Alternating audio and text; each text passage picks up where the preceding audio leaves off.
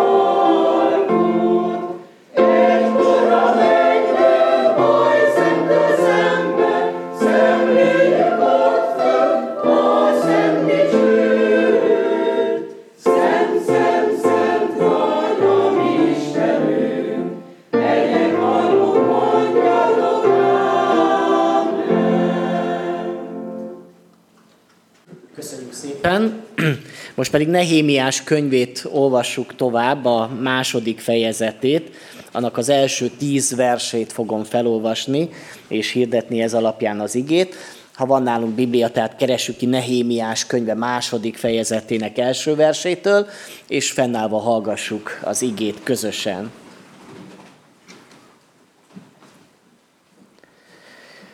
Arta, Arta Sasztá király uralkodásának 20. évében, a Nisszá hónapban történt. Bor volt előttem, fölvettem a bort, és oda nyújtottam a királynak. Nem szoktam szomorú lenni előtte, ezért így szólt hozzám a király, miért szomorú az arcot, hiszen nem vagy beteg, nem lehet ez más, csak a szív szomorúsága. Ekkor én nagyon megijedtem, és ezt mondtam a királynak, örökké éljen a király, hogy ne volna szomorú az arcom, hiszen az a város, ahol őseim sírja van, rommá lett, és kapuit tűzemésztette meg. Akkor a király azt kérdezte tőle, mit kívánsz tehát? Én pedig imádkoztam a menny istenéhez, majd ezt mondtam a királynak. Ha jónak látja a király, és ha méltónak tartod rá szolgádat, akkor küldje el engem Júdába, abba a városba, ahol őseim sírja van, hogy felépítsem azt. A király így válaszolt, miközben a királyné mellette ült, meddig tart az utazásod, és mikor térsz vissza. Mivel a király jónak látta, hogy elbocsásson engem, közöltem vele az időpontot. Majd ezt mondtam a királynak, ha jónak látja a király, adasson nekem levelet a folyamon túli helytartókhoz, hogy engedjenek átutazni, amíg meg nem érkezem Júdába. Adasson egy levelet Ászávhoz, a királyi erőd, erdők őrsé, öréhez is, hogy adjon nekem Gereddának való fát a templomnál lévő erődítéshez, meg a város falának a kapuihoz, és ahhoz a házhoz, ahová én megyek. A király megadta ezt nekem, Istenemnek hozzám való jó akarata folytán. Amikor megérkeztem a folyamon túli helytartókhoz, átadtam nekik a király leveleit. A király adott nekem mellém a haderőből tiszteket és lovasokat is.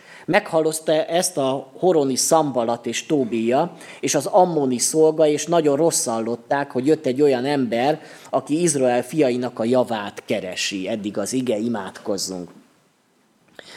Istenünk, köszönjük neked ezt a történetet, amit láthatunk a Bibliából.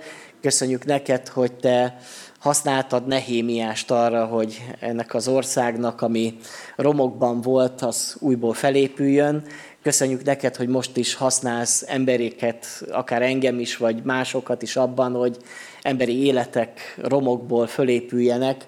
Látod Istenem azt, hogy vannak-e itt közöttünk olyanok, akiknek akár személyes élete ilyen romokban áll, és akarod, Uram, felépíteni a, a hitünket, a, a személyiségünket, a, a, a, a mi életünket, Köszönöm neked, Istenem, ezt a kegyelmet, amit akkor adtál, és amit ma is adsz a te néped felé.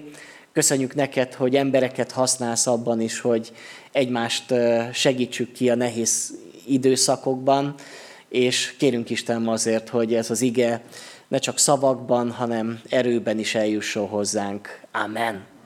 Foglaljon helyet a gyülekezet.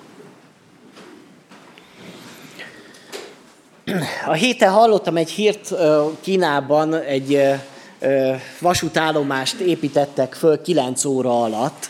Most ezt így gondolják el a testvérek, ha Magyarországon egy vasútállomást kell felépíteni, az körül hány hónapig fog eltartani. Kínába 9 óra alatt felépítettek egy vasútállomást, tehát reggel elkezdték, este már ott vonatok mentek. Ugyancsak Kínába történt az, hogy 6 nap alatt felépítettek egy 15 emeletes szállodát hogy ez egy micsoda építkezés lehetett.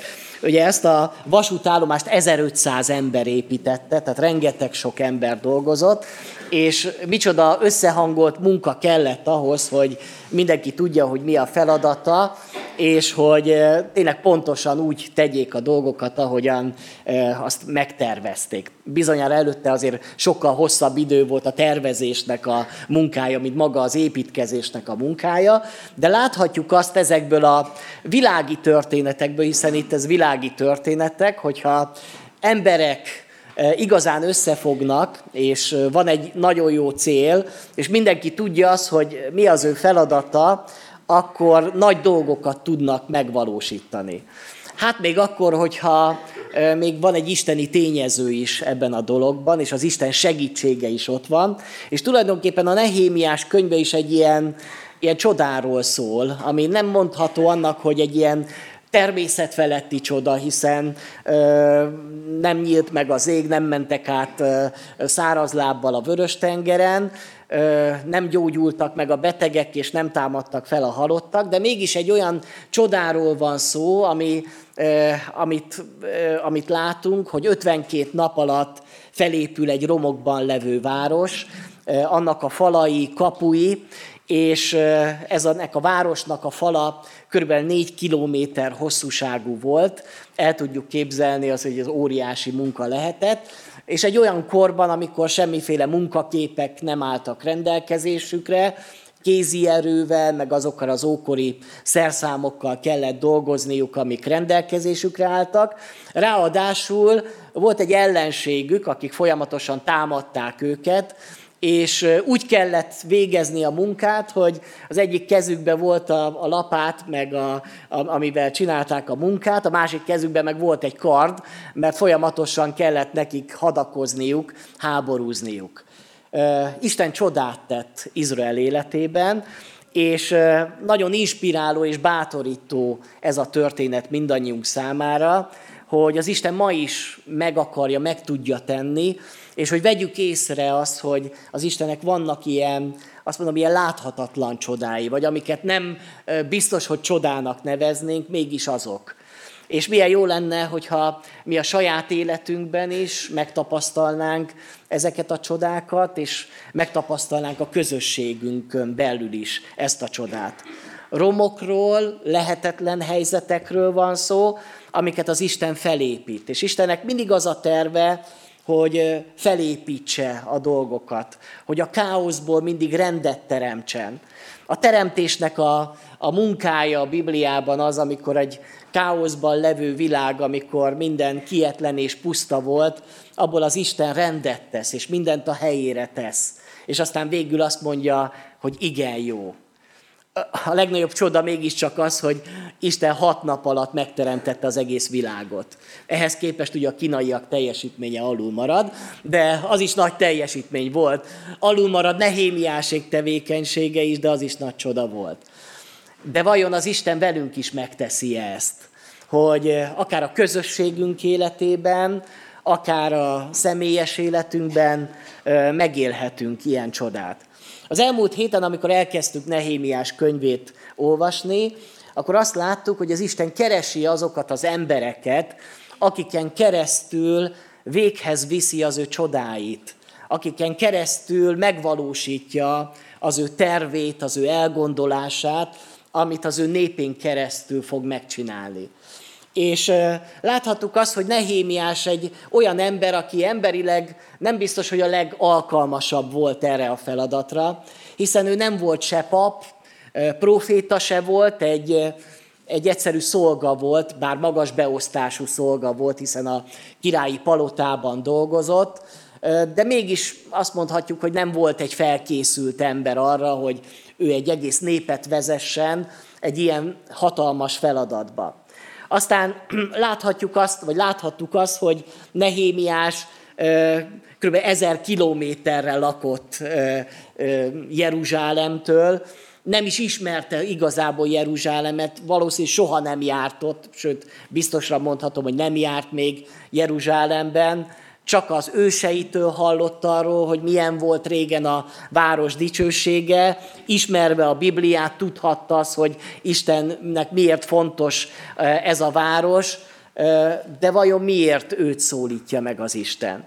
És lehet, hogy mi is úgy lehetünk ebben a dologban, hogy látunk problémákat körülöttünk, vagy akár a közösségben, a gyülekezet életében, és megfogalmazódhat bennünk az, hogy hát ebben most nekem mi a szerepem, vagy tudok-e én bármit tenni azért, hogy megváltozzanak a dolgok, vagy jobbak legyenek a dolgok, helyreálljanak dolgok, emberi életek változzanak meg.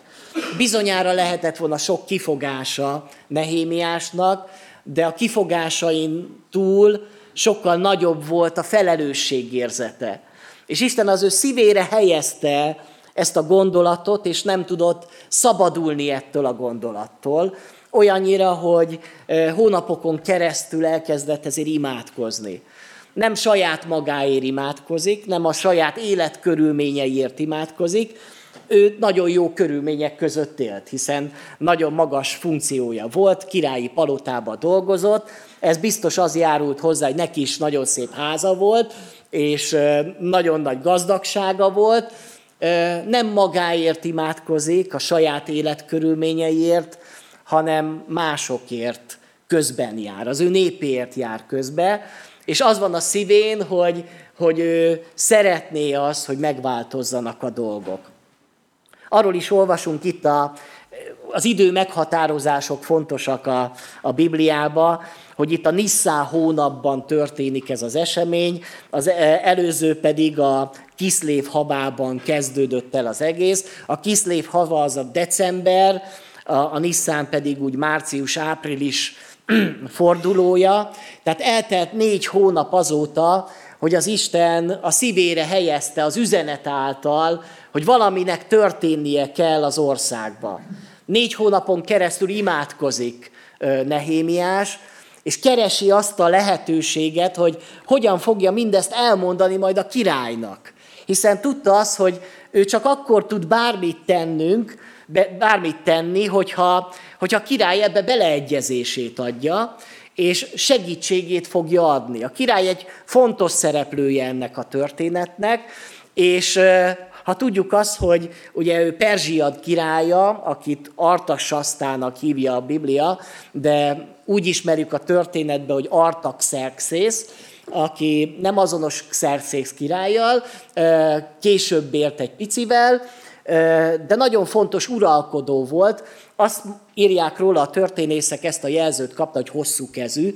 Nem tudom, hogy miért, mert valóban lehet, hogy nagyon hosszú keze volt, vagy azért, mert hogy messzire nyúlt az ő keze, vagy azért, mert hogy nagyon segítőkész ember volt, és ezért nevezték. Ezzel sokat vitatkoznak a történészek, hogy vajon miért ezt a nevet kapta ez a király, de mindenütt a, a leírásokban azt írják róla, hogy egy jó király volt.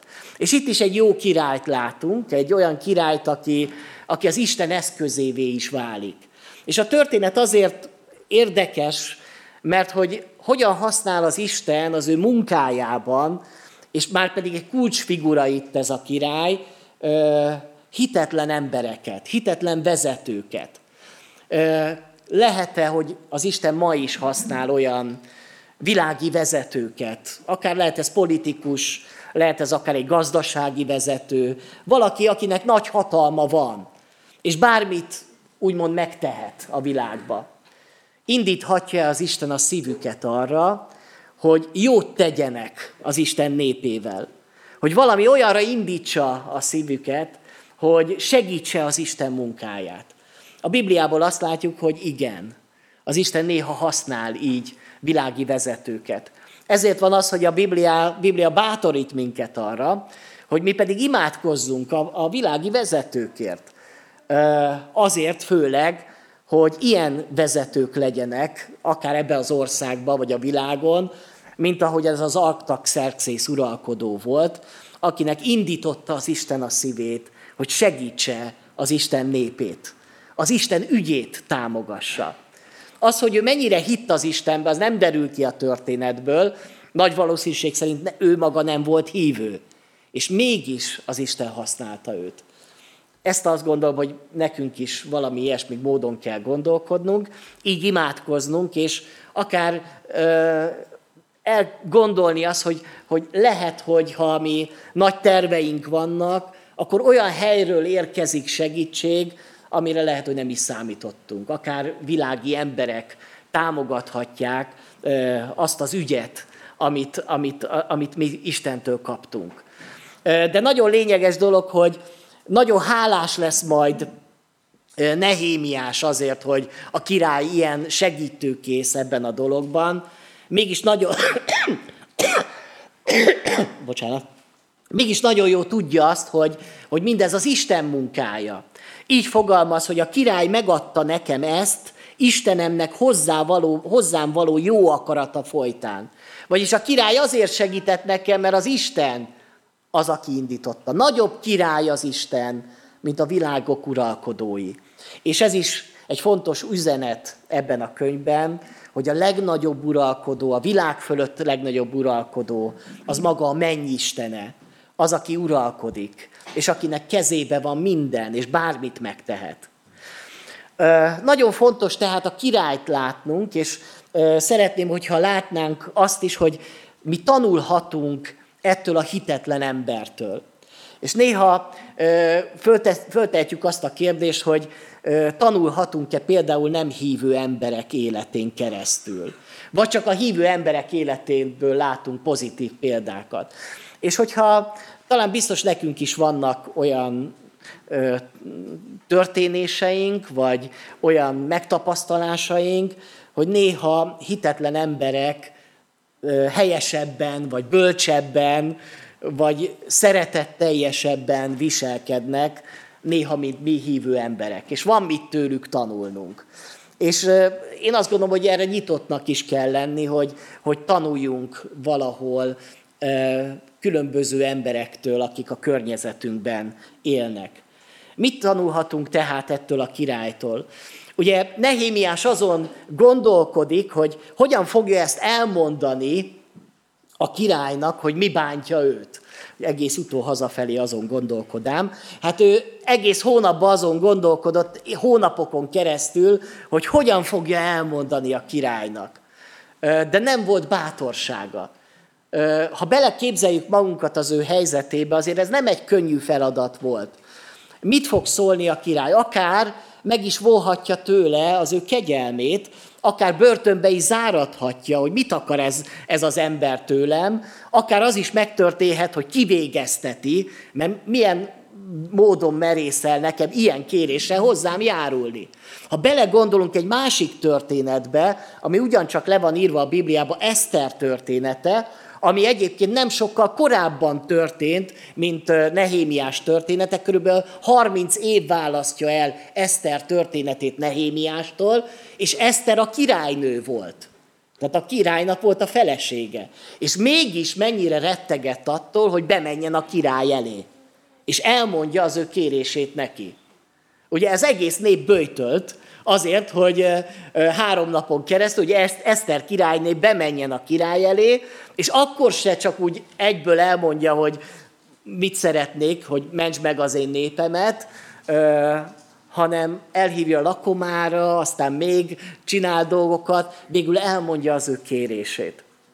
Tehát látjuk azt, hogy ez egy nem egy könnyű dolog, nem egy könnyű feladat. Nehémiás nem is királynő, tehát ő egy szolga.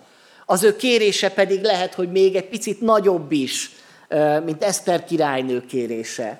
Mit fog szólni a király? De valahol ezt nekem vállalnom kell. Voltunk-e már olyan nehéz helyzetben, amitől nagyon rettegtünk, hogy hát erre, erre aztán ezt nem tudom megcsinálni. Lehet, hogy ez egy nagy feladat, egy vizsga, vagy lehet, hogy ez egy, ez egy műtét, amire vársz, rettegünk helyzetektől. De milyen jó megtapasztalni, hogy a mi reménytelen helyzetünkben valahol az Isten a segítségünkre jön. És különös módon jelenik meg itt az Isten kegyelme, hogy ez a hitetlen király meglátja Nehémiást, hogy, hogy, hogy szenved. Hogy látja az ő arcát.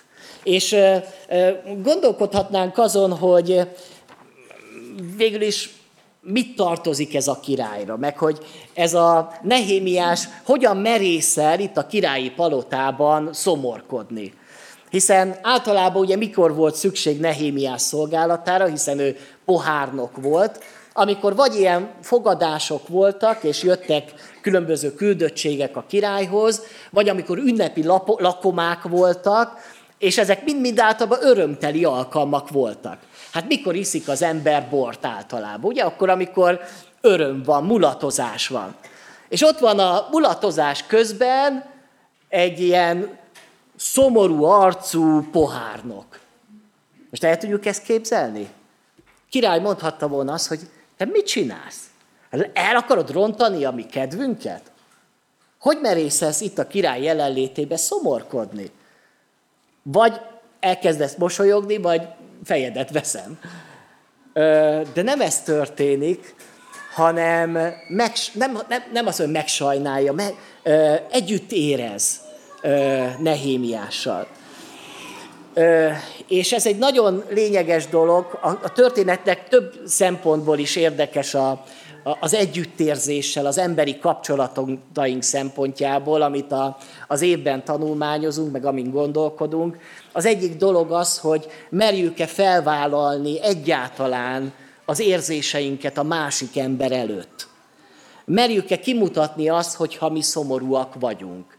Merjük-e kimutatni azt, hogyha mi örülünk. Merjük-e kimutatni azt, hogyha minket bántanak dolgok.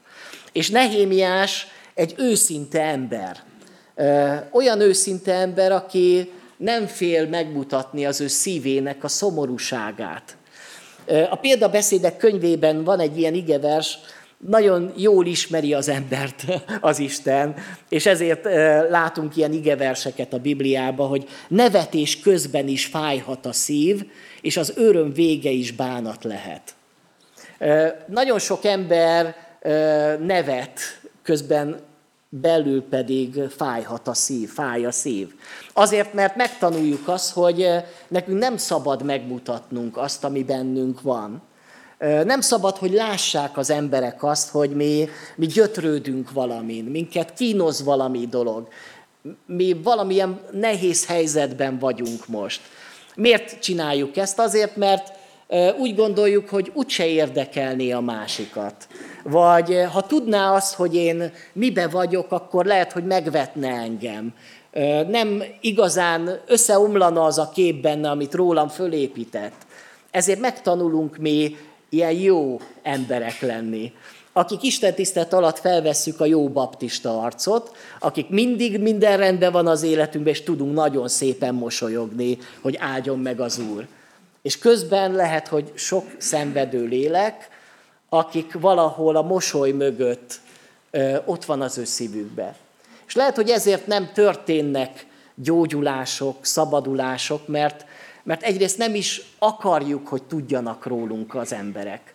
Nem is merjük felvállalni.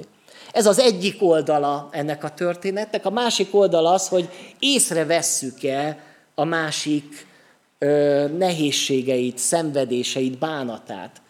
Akarunk-e róla tudni, hogy mit érez a másik?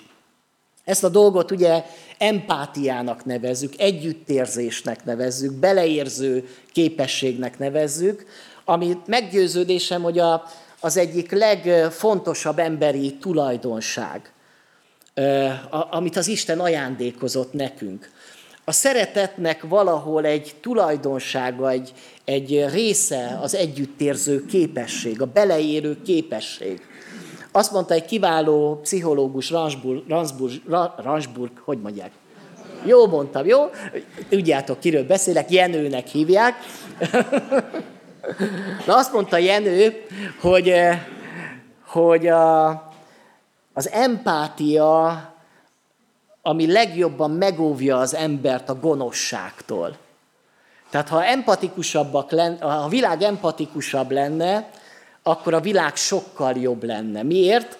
Mert hogyha én tudom azt, hogy mit okozok a másiknak azzal, hogy én megbántom, és együtt érzek vele, akkor nem akarok okozni neki bántást. Mert azt én is érezni fogom, az nekem is rossz lesz. De ha nincs bennem együttérzés, akkor nyugodtan bántom a másikat. Ez az együttérzés hiánya. Elmondott egy történetet ez a Jenő, hogy Amerikában egy 16 éves kislány születésnapi ajándékba kapott egy puskát ajándékba. Most el tudom képzelni, milyen szülők lehettek. Hát ne ilyen ajándékot adjatok a gyerekeiteknek. Amerikában ott vannak ilyen buta dolgok, hogy mindenkinek fegyvert adunk a kezébe. És ez a kislány úgy gondolta, hogy ki kéne próbálni már azt a fegyvert, ha már kapta ő ajándékba, és a szemközt, ahol ők laktak, egy óvoda volt. Elkezdett az ablakból lövöldözni a gyerekekre. Két gyermeket megölt. És amikor a, kihallgatták őt, akkor elmondta azt, hogy nem szeretem a hétfőket. Nagyon rossz napom volt. Úgy gondoltam, földobom egy kicsit a napomat. Nem döbbenetes? Ez az együttérzés teljes hiánya. Hogy nem érezte, nem tudta átérezni, hogy a másiknak mit okoz. Hogy milyen kárt okoz. Csak saját maga. Hogy én hogy érzem magamat. Ez nekem jó, hogy én lövöldözök. Én ezt örülök annak, hogy végre valami ö, dolog történik velem. Ö, emeri vizsgálatok mutatják ki, hogy a mai gyerekeknél, sok gyermeknél azt lehet látni, hogy amikor szenvedést látnak, olyan képet látnak, ahol szenvedő ember van, egy egészséges vagy egy normális ember erre úgy reagál, hogy ő is szomorú lesz tőle. Ugye, tehát ezt várnánk, ez az empátia, hogy szomorúságra szomorúsággal válaszolunk. De ezek a tesztek azt mutatják, hogy nagyon sok gyermeknél ha szomorú képet látnak, akkor öröm tölti el őket. És ezt nem értik, hogy mi ez. Ez az empátiának a hiánya. Azt mutatják ki, hogy az empátia kezd kiveszni az emberi szívből. Egy olyan világban élünk, ahol egyre empátia hiányosabbak vagyunk. A kérdés az, hogy ez igaz-e mondjuk egy közösségre, egy gyülekezetre, hogy mi, mi, mi se tudjuk már igazából érzékelni a körülöttünk élő embereknek a, az érzéseit, harcait, fájdalmait. Azért, mert nem is figyelünk egymásra, vagy nem is akarunk már figyelni egymásra, vagy nem is érdekel az, hogy mi van a másikkal. És ez egy szomorú dolog, hogyha egy gyülekezetben mindenki csak magával törődik. De itt van egy király, egy olyan király, aki teljesen pogány király, és meglátja az ő pohárnokának a, az arcát, és rögtön rákérdez olyan dolgokra, amik, amik nem könnyű dolgok. Azt mondja, hogy azt mondja, hogy nem szoktam szomorú lenni előtte, így szólt a király, miért szomorú az arcod, hiszen nem vagy beteg, nem lehet ez más, csak a szív szomorúsága. Hát mennyire bölcs volt ez a király. Rögtön észrevette, hogy ez, ez nem a betegség miatt vagy szomorú, nem vagy te beteg, valahol más probléma van. Rákérdez a problémájára, nagyon direkt. Pedig ez a király aztán nagyon elfoglalt ember volt, nagyon sok feladata volt, és mégis képes volt arra, hogy a minden feladatai közepette észrevenni ezt a szolgát. Azt is mondhatnánk, hogy ez egy baráti kapcsolat ilyen értelemben. És Nehémiás nem véletlenül volt azon a helyen, bizonyára ennek van előtörténete ennek a kapcsolatnak, a király és Nehémiás kapcsolatának. Egyfajta barátságról árulkodik ez a dolog, hogy, hogy, hogy barátokká lesznek. Amikor Jóba az ő könyvében a szenvedései közepette keresi a, a válaszokat, keresi a megoldást, akkor azt a mondatot mondja el, hogy a baráti szeretetre van szüksége a szenvedőnek, még ha el is hagyta az Istennek a félelmét. Akire számít az ember olyankor, az nem egy szakember, aki majd most meg fogja oldani az én problémámat, és nagyon tudja, mert nagyon tanult ember, hanem akire szüksége van a szenvedés idején a, a másiknak, a szenvedőnek, az egy barát, akit igazán érdekel, mi van veled, aki, ö, aki kész arra, hogy veled együtt sírjon, aki veled együtt imádkozzon, aki veled együtt megharcolja azt a dolgot. És ugye Jobb éppen ezért szenved nagyon-nagyon, mert még a barátai sem igazán empatikusak vele és ezért, ezért is szenved jobb. De milyen jó lenne, hogyha mi nem olyanok lennénk, mint a jobb barátai, hanem valóban tudnánk így egymás barátaivá válni. Én azt gondolom, hogy a keresztény élet és a közösségnek valahol ez a célja. A világban is fontos a barátság, bár nagyon ritkán szerintem az igazán jó, kitartó, hosszantartó barátság, de a gyülekezetben többnek kell, hogy legyünk egymásnak, mint, mint akikkel egy közös, vagy egy helyre járunk. Barátokká kell válnunk, akik, akik, akik, akik előtt megnyílunk, és akik előtt felvállaljuk a mi harcainkat, és akik felvállalnak bennünket is. Hogy mennyire empat, empátia hiányos ez a világ, biztos hallottak róla az emberek, vagy a testvérek, hogy, hogy azok a krízisbe levő emberek, akik valamilyen válságot élnek meg, adnak jeleket magukról. Bármilyen módon, de a pszichológusok azt mondják, hogy mindig adnak jelet magukról, akár akarnak, akár nem azok, akik szenvednek. Ezt cry for helpnek hívják, ugye segélykiáltásnak hívják, és különösen az öngyilkosságra készülőknél ez nagyon egyértelmű, hogy jeleket adnak le. És ezért nagyon érthetetlennek tűnik az, hogy, hogy mi az oka annak, hogy ha valaki öngyilkos, a környezetében azt mondják az emberek, hogy ezt nem is sejtettük, nem is gondoltuk róla. pedig annyi jelet adott, lehet, hogy már utólag látják, hogy mennyi jelet adott, csak nem figyeltünk rá. És így volt ezzel ez a Nehémiás is, hogy valahol adta a jeleket, még hogyha nem is direkt, meg nem mondta ki azt, hogy király, hú, hát én most nagyon rosszul érzem magam, segítsél nekem, mert most bajba vagyok, de nem verbálisan adta a jeleket. És ő pedig vette ezeket a jeleket. Figyelt rá. Mennyiszer látjuk a Bibliában, hogy az Isten ilyen, ilyen érzékeny szíve van, aki, aki meglátja az embernek a, a lelki állapotát. Jézus, amikor járt a, az evangéliumokban, nagyon gyakran olvasuk, hogy meglátta, észrevette.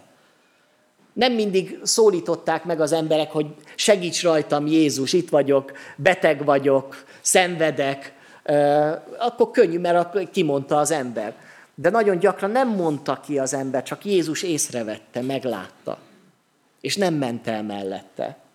És valami ilyesmi történik ennek a királynak az életébe, hogy meglátja, észreveszi, nem megy el mellette, hanem kérdezi. Aztán azt is látjuk ebbe a történetben, hogy a király ezután nagyon keveset beszél. Azt is mondhatnánk, hogy nem beszél a király, mert onnantól csak nehémiás fog beszélni. Mert hogy az igazán jó lelki gondozó az az az ember, aki, aki tud hallgatni. Aki meghallgatja a másikat. És már pedig itt a Nehémiásnak, amikor így, ö, így rákérdez az ő problémájára, akkor Nehémiás elkezd megnyílni előtte. Elkezdi elmondani az ő panaszát. Elkezdi elmondani az ő szívének fájdalmát. És a király pedig végighallgatja. Ezért azt gondolom, hogy ez az egyik nagyon fontos dolog a, a, a lelki gondozásnál, azt mondta egy lelki vezető, ha egy testrészeddel akarnád kifejezni az empátiát, akkor a füleddel tedd, és ne a szíveddel. A fülünk az, amivel jó ki tudjuk fejezni az empátiánkat, mert, mert, mert szükség van arra, hogy meghallgatni a másikat. Ezért, hogyha te megkérdezed a másiktól, hogy mi van veled, akkor enged, hogy az el is mondja. Legtöbbször azért nem mondjuk el, mert úgyis tudjuk, úgyse érdekli, meg úgyse hallgatná meg. Jó vagyok, ugye? Tehát ezt szoktuk mondani, ez a helyes válasz. De, de lehet, hogy, hogy engedni kell, hogy a másik igazán őszintén elmondja. Az empátia nem, a, nem azonos a sajnálattal, ezt nagyon lényeges aláhúzni, mert amikor valakit sajnálunk, azzal nem segítünk rajta. A király nem csak megsajnálta Nehémiást, hogy ú, de rossz neked, ú, de sajnállak téged. Hallottunk már ilyen vigaszt az életünkbe, hogy ú, de rossz neked, de nagyon sajnállak. Az segít rajtunk, ha valaki sajnálkozik rajtunk. Szerintem az a még mélyebbre löki az embert a problémába, mert úgy érzi az ember, hogy én most egy sajnálatra méltó ember vagyok még a világ is sajnálkozik felettem. Az eddig maradék önérzetem is összeomlott, és az önbecslésem is összeomlott. Már nincs semmi. Sajnálkozik rajtam a világ. Az empátia az nem sajnálat, hanem, hanem egy együttérzés és egy, egy segítő szándék is van ebben a dologban, egy megmentő szándék is van ebbe. Egy empátiával foglalkozó kutató azt mondja, hogy a, az empátia az az, amikor egy gödörbe levő emberhez én is lemegyek, és az ő, lemegyek a gödörbe hozzá azért, hogy onnan fölemeljem. Nem tudok máshogy segíteni neki, mint hogy én is belemenjek az ő problémájába. És ezt látjuk valahol ebbe a történetbe, hogy a király engedi hogy Nehémiás elmondja az ő problémáját, azzal valószínűleg az ő kedvét is elveszi. Most ő is részese lesz ennek a problémának, de vállalja, mert szereti Nehémiást. A következő dolog, ami ugye történik ebbe, hogy Nehémiás elmondja az ő panaszát, és a panaszában az van, hogy, hogy, hogy ő nem magáért szomorú, nem is a, az életkörülményei felett szomorú, nem mondja azt, hogy hú, király, kevés a fizetésem. kicsit megemelnéd a fizetésemet, már jobban érezném magamat. Ugye ezzel is mehetett volna a király elé ezzel a panaszával. Biztos a király emelt volna a fizetését, nem tudom mennyit kapott, de jó sokat. De hogy nem ez volt a megoldás. Nehémiásnak más problémája volt. Nehémiásnak a, a, az Isten ügye volt a problémája. Az, hogy megakadt az Isten ügye, hogy, hogy nem megy előre, hogy romok vannak, hogy, hogy, hogy az a nép, amit az Isten kiválasztott, az, az nincs a helyén. Megérti ezt a király? Az a király, akinek fogalma sincs, ki az az Isten, ki, fogalma sincs arról, ki a választott nép, vagy Izrael. És mégis valamilyen módon ezt a megértést adja ennek a királynak, hogy annak, ért, annak ellenére, hogy nem ismeri a Bibliát, de mégis megérti Nehémiás fájdalmát. És a kérdés az, hogy minket szoktak-e terhelni a saját problémáinkon kívül a gyülekezet problémái, a, a közösség problémái, a közösségbe levő bűnök, a közösségbe levő rendezetlen dolgok, rendezetlen kapcsolatok, olyannyira, hogy ez, ez válik a legfőbb, legfőbb problémánká. És ezt mondja el Nehémiás a királynak, és és erre reagál valamit a király. És nagyon érdekes, hogy, hogy mire számíthatott volna Nehémiás. Nehémiás arra számíthatott, hogy na majd a, a király elküldi őt, ad neki szabadságot mondjuk néhány hónapra, hogy addig oldja meg ezt a problémát, de majd jöjjön vissza. De a király ennél sokkal többet adott neki, nem csak, hogy szabadságra engedi, elküldi a legjobb emberét, hanem ráadásul azt mondja, hogy adok mellé neked falnyagot, adok még katonákat is melléje, levelet fogok írni annak, hogy bárki, ahová mész, mindenki lássa a pecsétes papírt, hogy én a világ legnagyobb ura, támogatlak téged, segítelek téged, mindent ad neki sokkal többet kapott Nehémiás, mint amit elgondolt volna. És valahol ilyen a mi Istenünk, hogy mi lehet, hogy valamivel jövünk az Isten elé, az Isten pedig sokkal többet tud adni. Sokkal az álmainkat is felül tudja múlni az ő segítségével. És lehet, hogy az emberi kapcsolatokban is ö, akar erre tanítani bennünket, hogy lehet, hogy többet adjál, mint amire számít a másik és, és ledd meg egy picit azzal, hogy te sokkal jobb vagy, mint amit ő elképzelt volna, mennyire jó vagy hozzá. És ennek a történetnek még a befejezéséről szeretnék szólni, hogy amikor ez a történet elindul, rögtön megjelenik az ellenség. És itt a nagyon pozitív üzenetben, az utolsó versben ott van a, az ellenség. Megjelenik Szambalat és Tóbia, hogy az ammoni szolga, akik rosszallották, hogy Nehémiás elkezdett hazamenni, elindult hazafelé, elkezdődik valami új dolog Izraelbe.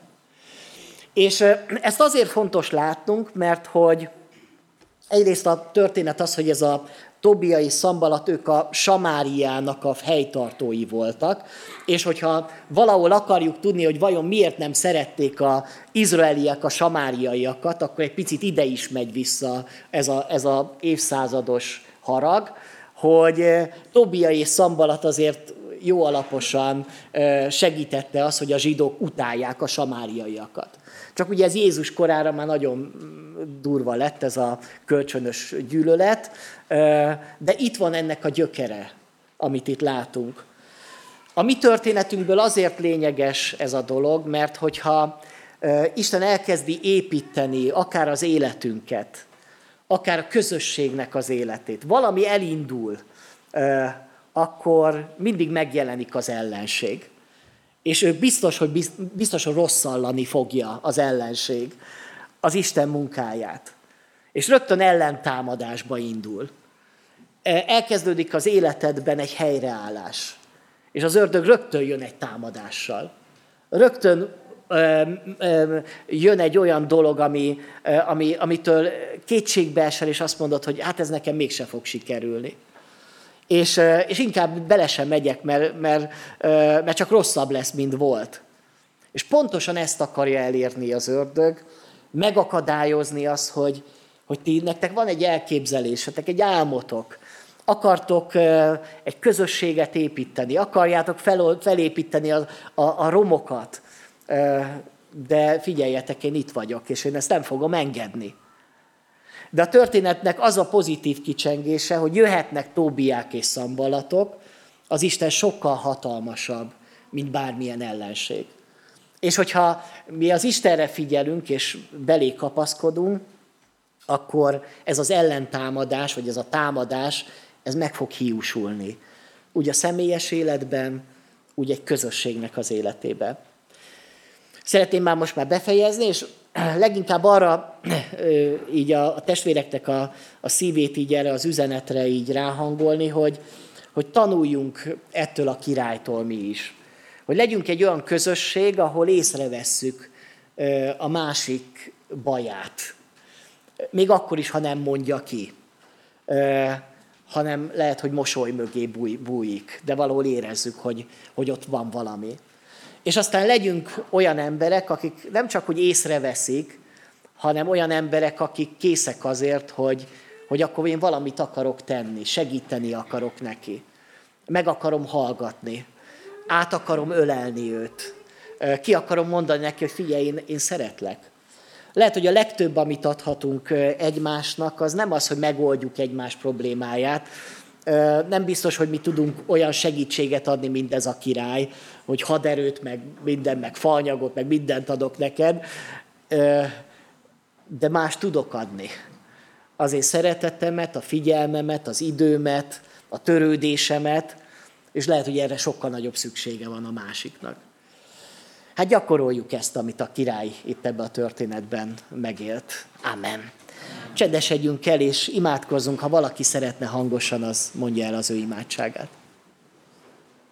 Isten, még köszönöm neked ezt a történetet, és köszönöm neked, Uram, hogy, hogy bár nagyon régen történt, de nagyon aktuális, és nagyon nekünk szól.